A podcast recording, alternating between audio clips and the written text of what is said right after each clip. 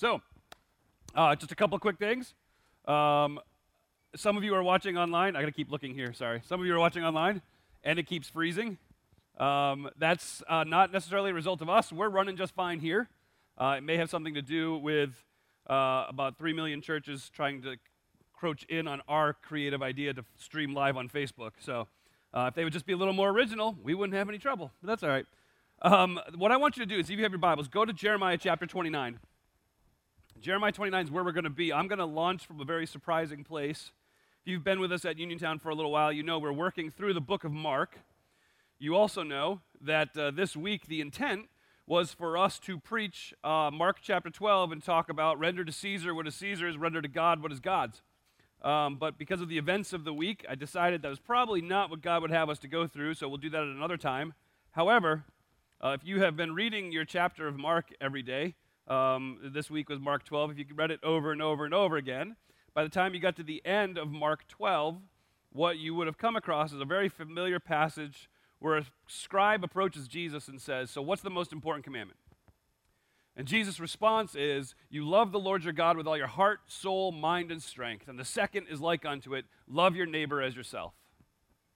And, and so today, what I want to do out of Jeremiah 29 is to engage the difficulty that is to love our neighbors as ourselves.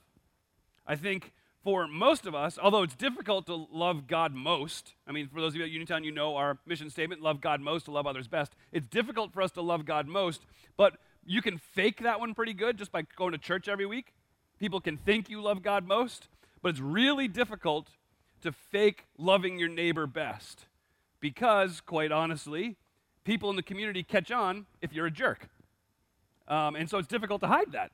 And, and so it's really hard to love others best, particularly when your foundation has been shaken. Because you become so focused on yourself and taking care of yourself and finding hope and confidence for yourself that you stop looking outside of yourself.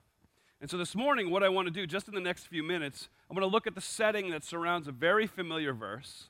I want to focus on us just for a few minutes, and then I want to try to get all of us to turn our gaze outward, to look at other people and focus on what it means to love our neighbors as ourselves or to love others best, particularly in the situation we find ourselves in. So let me, right out of the gate, let me read Jeremiah 29 11.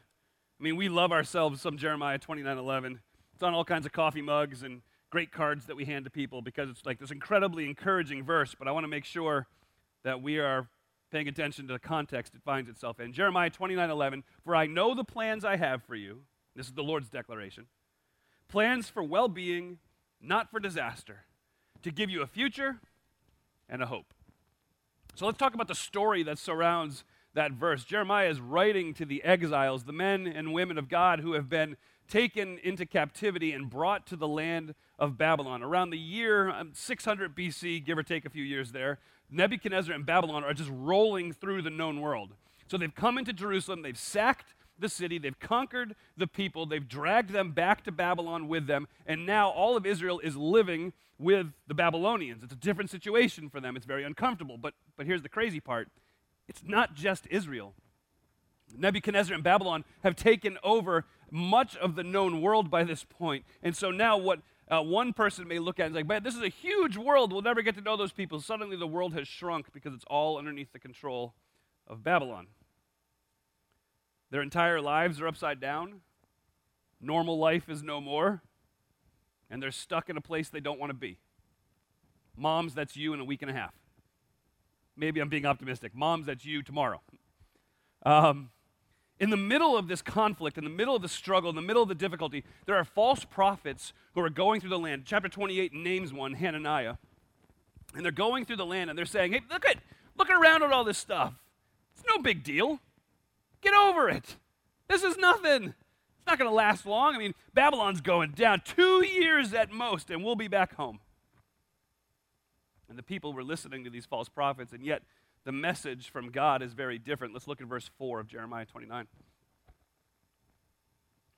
This is the message of God to the people. This is what the Lord of armies, the God of Israel, says to all the exiles that I deported from Jerusalem to Babylon Build houses and live in them, plant gardens and eat their produce, find wives for yourselves and have sons and daughters.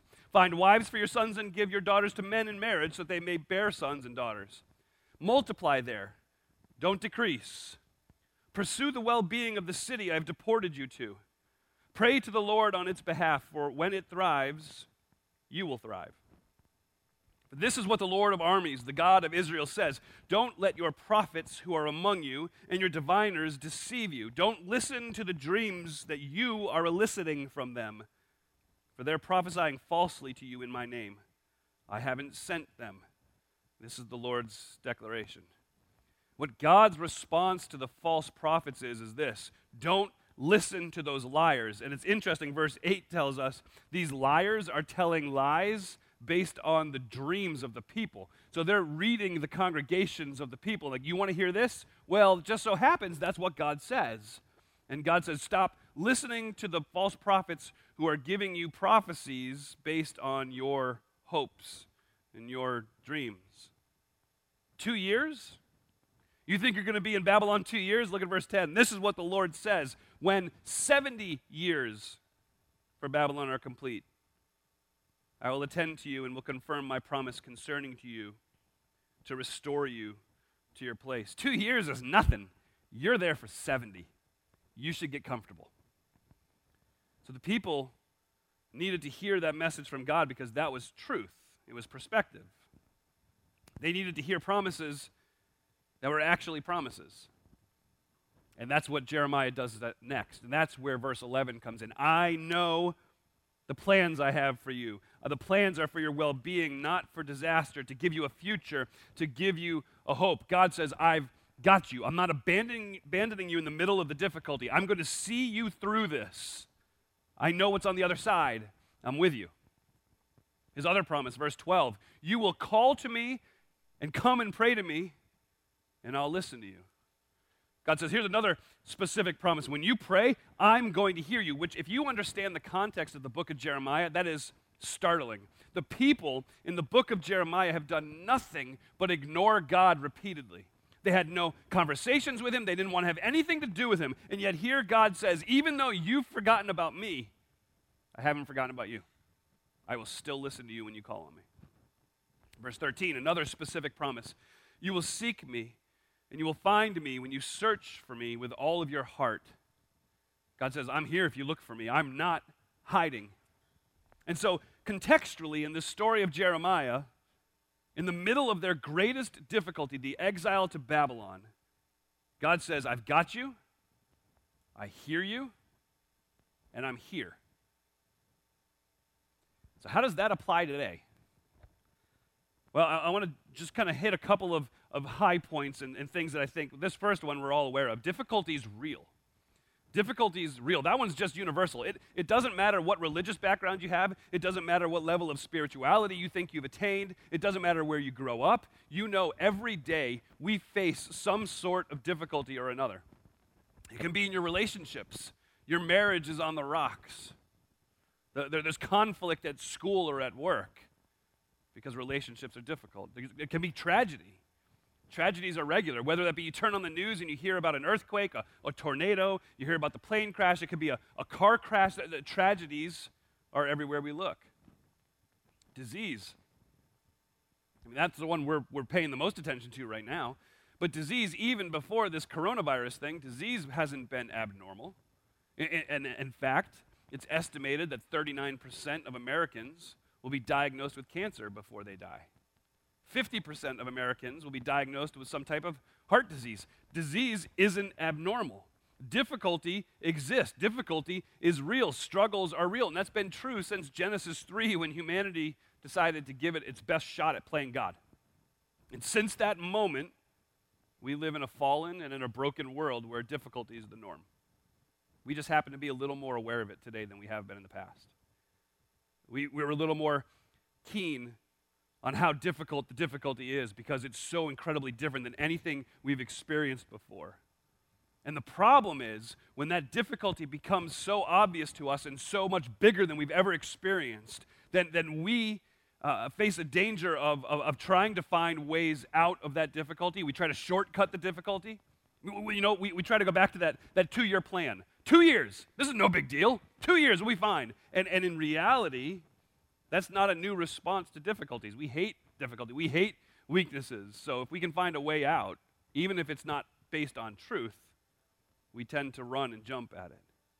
And the danger is then we start listening to half truths or even full lies and using those to find a measure of hope somewhere. And that's the next observation I would like to make. False hope is cruel. It's not even false hope is no hope. False hope is cruel. I mean, for the prophets to come in in like two years, you just keep your head down for, for two years, and then God's going to overthrow Babylon, and we're going to go home. Because, of course, the message is God doesn't want you to suffer. He's going to spare you from all suffering, He's going to keep you from all difficulty. And if you are going through suffering, and if you do happen to have difficulty, it's most certainly going to be short because I know the plans I have for you a future and a hope. Problem was is that God never said he wanted to keep you from difficulty. I mean, sure, the message of I'm going to get you out of here in two years and I'm going to spare you from hard, heartache and hardship brings a level of enthusiasm and acceptance from the people. And that's what we want, right? We want to give people hope. So the best thing that we can do today is give people this hope. It's not that big of a deal. This virus, just, just don't worry about it. It's not that big of a deal. Just get over it. Let's just live life as normal. But we actually need to base our hope on truth not a hope that's based on foolish sentimentality or worse, based on deception. To be honest with you, popular teaching of today, and probably the most damaging, that gives Christ the biggest black eye, is just believe a little more and everything will be fine. If you just have a little more faith, then everything will work out. Your bank account will be full, your car will always run, your children will be obedient, your wife will be prettier, all those things. I mean, if you just believe a little more, that one's going to get me in trouble later. I'm hoping she's not paying attention, but we'll see what happens. but, but if we believe just a little more, then everything will be fine. We have nothing to fear, everything will be fine. The problem is, is that when your job isn't saved, or your 401k plummets, or your marriage collapses, or you don't recover from that health problem like you thought you would, then you're crushed. And the people that we have made that fa- given that false hope to are crushed. And it gets to the place where it's like, well, I thought God's plans for me were good. Was it me? Was it my lack of faith? But worse than that, they start blaming God. Can God even be trusted? I mean, if you told me that if I just had enough faith, and I know the level of my faith was pretty amazing, and so I, I just had as much faith as I could, and so, so God should be able to carry his end of the deal, but evidently he doesn't. It's one of the greatest lies the American church faces today. You, your hope isn't that God is going to keep you from difficulty. Your hope is that God will bring you through the difficulty. That hope certainly isn't as enjoyable to hear or live through. I mean, Jeremiah said the exile is going to end, but it wasn't a lot of fun to find out it's going to be 70 years from now. So, what it calls for is a level of patient trust. And it's a level of patient trust that's only possible because instead of false hope, we can have real hope. Just as God says, you're going to be here a while, you can trust me, you can trust my plan for you, but for now, this difficulty, it's going to last for a little while. Just like the Israelites learned in, in Babylon, God's got this. This isn't bigger than him. None of this is a surprise to him. You anchor in on Jeremiah 29 11, and it's not this flowery coffee mug verse. I know the plans I have for you plans for well being, not for disaster, to give you a, a hope and a future. It, it's not this flowery verse. It's God telling us that in the middle of this difficulty, in the middle of this hard season, there's hope. And it's Him. It's not a change in circumstances. Our hope's in an unchanging God. I mean, when difficulty comes, it stays for a while. No matter how hard you name it and claim it, sometimes the cancer grows. Sometimes the grief is darker. Just when you thought you couldn't freak out anymore, they closed the schools. They mandated no social gatherings of more than 250 people. You hear the state of emergency from Carroll County that there is now a coronavirus case in our county. Folks, difficulty is going to be around for a while. But there's real hope. Because God says, in the middle of difficulty, even when you can't see it, I've got you. True hope is that even as we find our daily routines, our, our creature comforts disrupted for the foreseeable future, that God's plan and His peace for us remains constant because God never changes and His promises never fail. Because your hope isn't in the amount of trust and faith you can muster up. Your hope is built on God's unchanging promises. It's the promises that Jeremiah makes himself, even in the future chapters of Jeremiah, uh, as you go through chapter tw- uh, 31, verse 3. I have loved you with an everlasting love. I have continued to extend faithful love to you. 31:13 I will turn your mourning into joy. 33 verse 8 I will wash you from your iniquity I will forgive your iniquities that you have committed against me in rebelling against me. So there's everlasting love. Your, your mourning will turn to joy. Uh, he'll wash your sins and forgive your sins. And I was going to tell you, those aren't fulfilled when the coronavirus comes to an end. Those weren't fulfilled when the people returned from the Babylonian captivity. All of those promises come to us through the one whose name is hope. The hope that Jeremiah talks about isn't found in anything but in a person, and his name is Jesus. The Bible, from beginning to end, teaches us that we've all sinned against God and we are separated from God because of our sin. It teaches us that if we die in that state of separation from God, we will then be eternally separated from God. But God has given us a hope, a way for each of us to be forgiven in our sin, and His name is Jesus, God in flesh. And Jesus came to, to live a perfect, obedient life no sin in him, and then he came to die, not, not for his sin, because he had none, but, but, but for your sin and for my sin. Jesus died on the cross to pay the price for all of our sin against God. So that anyone, anywhere, who turns from their sin and puts their trust in Jesus will be saved from all their sin and reconciled to a relationship with God forever. Everlasting love, joy, washed, and that's what hope is. So the hope is for us in Jesus Christ. So that's the inward look. Be encouraged. God's in control. And, and the, the, goofy phrase that keeps coming up trust God and wash your hands. You know, that's really it. We still follow wisdom, but we also do it with a level, a level and a measure of faith. But what I want to do as we close here is I want to take just a couple of minutes to, to take that focus and instead of it being on, okay, where can I find my foundation? Where can I find my hope? Where can I find my comfort? I want to just turn it just for the last couple of minutes here. So that way, what we're doing is understanding that in the middle of this situation, just like the people in Jeremiah's time, in the middle of our current situation with the coronavirus, the two weeks out of school, all of the potential craziness that could happen, you have real opportunity and I, I don't want us to, to overlook that. God's perfect plan hasn't been placed on hold because life has been altered for a little while. We, we tend to think, oh, pause, stop everything. But, but that's not it. What, what God is doing, Babylon wasn't an interruption. But the people were, were longing for home, which, which that in and itself isn't bad. But they had thrown away the opportunity of the day because they had longed for home so hard. But if I, if I was only home, then I could, whatever. If I was only free, I could. If only school wasn't canceled, I could do. If people weren't losing their minds and buying all the toilet paper for some reason, I could. If we could just get things back to normal, and to that I say a wholehearted and full throated no. If we get things back to normal, you will ignore those opportunities as well.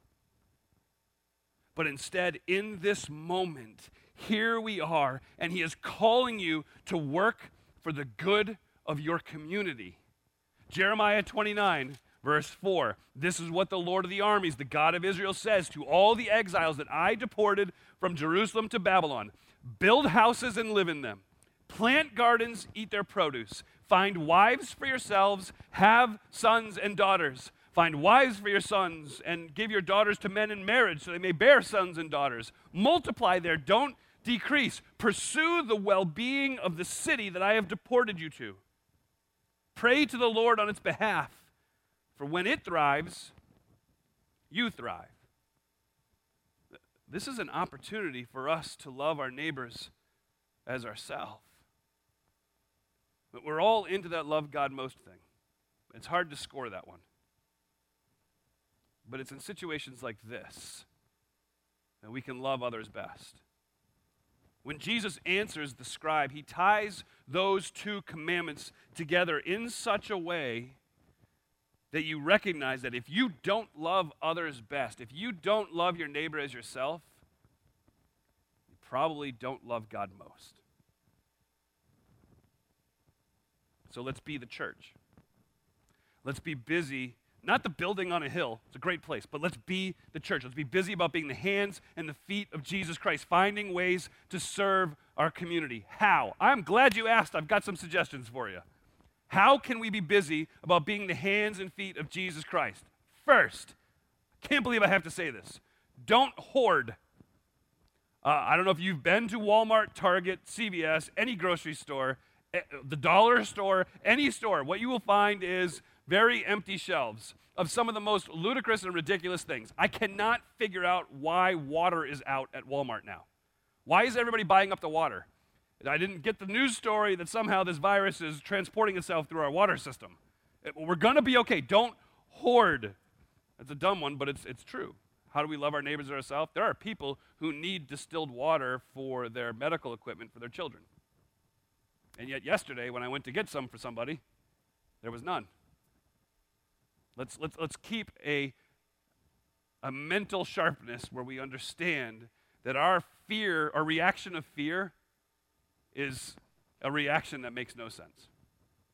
Don't hoard. How else can we be the hands and feet of Christ? This Elmer Wolfe food drive is huge. This one's right in our backyard. I mean, it's, it's down the road, right there, about a mile. We, we have the opportunity to host their food pantry because they're closing their school down because of the, the mandate that came out. And so we're able to move the food drive here, but folks, in sincerity, the, the people who use that food pantry are in great need. If we aren't supplying the food for that moving forward, then, then, then even that resource is going to dry up. And so this is an opportunity for us to feed over 300 people each week. Let's fill up the shelves. Let's encourage these people. Let's show them what it means to be the church as we love our neighbor as ourselves. How else can we be the hands and feet of Christ. Here's one keep an eye on your medical professional friends, doctors and nurses. Um, I've talked to a few of them in the last three days. They are stressed out. Uh, you think the, the, the paranoia is a lot at your workplace? Work in a hospital where the people coming in are convinced that if they don't have coronavirus, they have some other new virus that nobody's heard of. The, the, the tension and the stress is ratcheting it up. It's going to be easy for them to hit a wall soon, and they need somebody to come alongside them, encourage them, support them, buy them dinner, drop off some groceries, because they're working some long and hard hours. So keep an eye on your medical professional friends. Here's another way you can be the hands and feet of Christ call or text your neighbors, especially your elderly neighbors. Um, I'm not going to put an age. Um, because that gets me in trouble. Um, but our older friends, um, I'll be honest with you, many of them are um, struggling. They're, they're not sure. Uh, there's so much news, and a lot of it's not accurate. Some of it is accurate, but there's enough news and enough reports that they're actually, some of them are afraid to leave the house. That's our job then. Let's check in on them and make sure they're doing okay. Let's see if they need anything. And if they need anything from the store and they're not willing to go out, then let's run to the store for them. And, and then uh, out of love for them, let's leave it on their porch and do the old knock and just wave as you walk to your car. That's one of the ways we can be the hands and feet of Christ is by taking care of our neighbors. Here's one. The Red Cross has announced that there is, they're in danger of having a massive blood shortage. Give blood. If you're able to, you're healthy enough to give blood, let me encourage you to give blood. And I'm not just going to say that. Wednesday, the 18th, in Taneytown, there's a blood drive. You can give blood there. If that's too early for you, next Monday, the 23rd, in Keymar, there's a blood drive. If that one doesn't work for you, the 27th, right down the road in Union Bridge. There's opportunities for us, to, that's a one very specific opportunity for us to love our neighbors as ourselves. Give blood. How about this one?